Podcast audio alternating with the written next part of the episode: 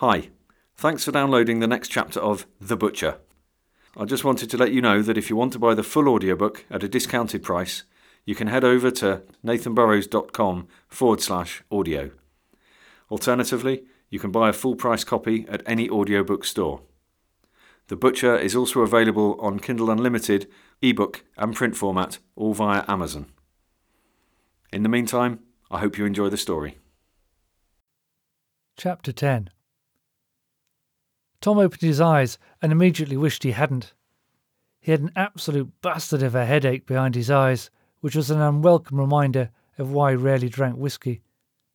He got himself into a seated position on the edge of the bed and sat still for a few minutes, waiting for the nausea to subside.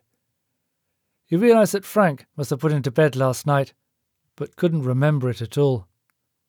He had not even woken up this morning when had collected Frank to take him to work. Tom slowly got to his feet and shuffled to the bathroom for a pee. Ten minutes later, Tom was feeling a bit better, having drunk the best part of a litre of milk. He sat in the kitchen in his usual place and waited for the kettle to boil. There was a note Frank had left in the middle of the table, as he usually did when he got up before Tom. Gone to work. Put stock pot on at four. Mince in fridge shed. The slaughterhouse must have dropped their meat off while Tom was still sleeping. At least that would keep Frank happy, Tom thought. Frank always took the prime cuts into the shop so that he could slice them just how the customers wanted them prepared. And Tom imagined him now talking to one of his little old ladies about which piece of belly she wanted for her tea. Next to the large stock pot on the stove, the kettle whistled as it came to the boil. Tom took it off the stove and made himself a cup of tea drinking it by the kitchen window. He looked at the grey skies and the rain outside, knowing he would be spending most of his day in it, and sighed. Once all the pigs were fed, Tom went to the main pig shed to see if the sows had come into heat yet. He gave Boris a sideways look as he walked past the enormous boar, but the sows weren't quite ready. He pressed a hand down on their backs and had a quick look at their rear ends which was the only female genitalia Tom had ever seen in the flesh. Maybe tomorrow would be Boris's day, he thought as he wandered over to the shed with the fridges in. He got the large tub of mince that the slaughterhouse had dropped off and lugged it back to the tractor. At least he could spend a couple of hours in the kitchen where it's warm and dry. Back in the kitchen, Tom assembled everything he needed humming to himself as he arranged the herbs and spices on the kitchen table. He loaded up the sausage machine with the casings and added what he knew was just the right amount of rusk to a mixing bowl. Then he added some mince, herbs, spices, and finally a generous helping of freshly ground pepper. The next part was the bit he enjoyed most. Tom plunged both hands into the mixing bowl and set to work mixing the ingredients together. He worked quickly, almost on autopilot, and within three quarters of an hour he had a long string of sausages that curled its way around the kitchen table. He snipped them into batches of eight and packaged them into Frank's own brand wrapping, making sure that the text, Frank's Butcher, was front and centre on each one. By the time he had wrapped all of them, he had over fifty packs of sausages stacked upon the kitchen table.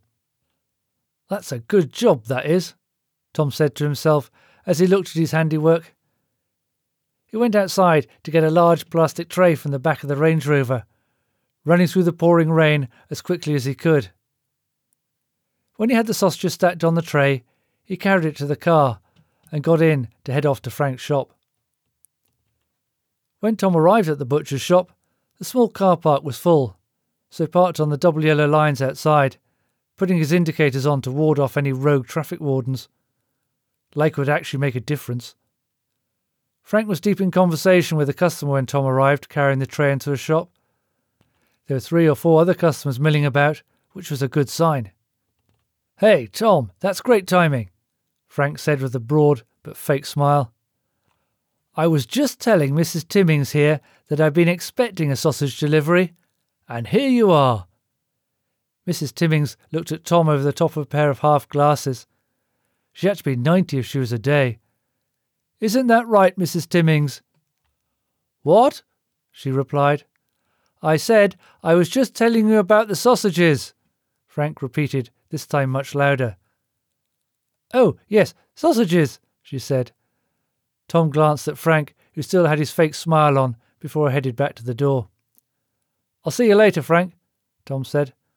Pot goes on at four. I've not forgotten. The bell above the door tinkled as Tom opened it, and he stepped back outside to see a traffic warden regarding his Range Rover. I've only been here twenty seconds, mate, Tom said, trying not to sound too annoyed. Can't bark here, traffic warden replied from under his peaked cap. They're double yellows, they are. I know. Look, I'm sorry. I won't do it again. The last thing Tom could afford at the moment was another parking ticket. I tell you what, traffic warden said, his pen poised over his pad of tickets. You sort me out with a pack of them sausages I've just seen you carrying into the butcher's, and I might forget all about the ticket. Tom wasn't quick at the best of times, but it didn't take him long at all to work that one out. Deal, Tom said, before rushing back into the shop. Hi again, Nathan Burrows here. Thanks for listening. Just a quick reminder if you're interested in buying the full audiobook, head to nathanburrows.com forward slash audio or any audiobook store.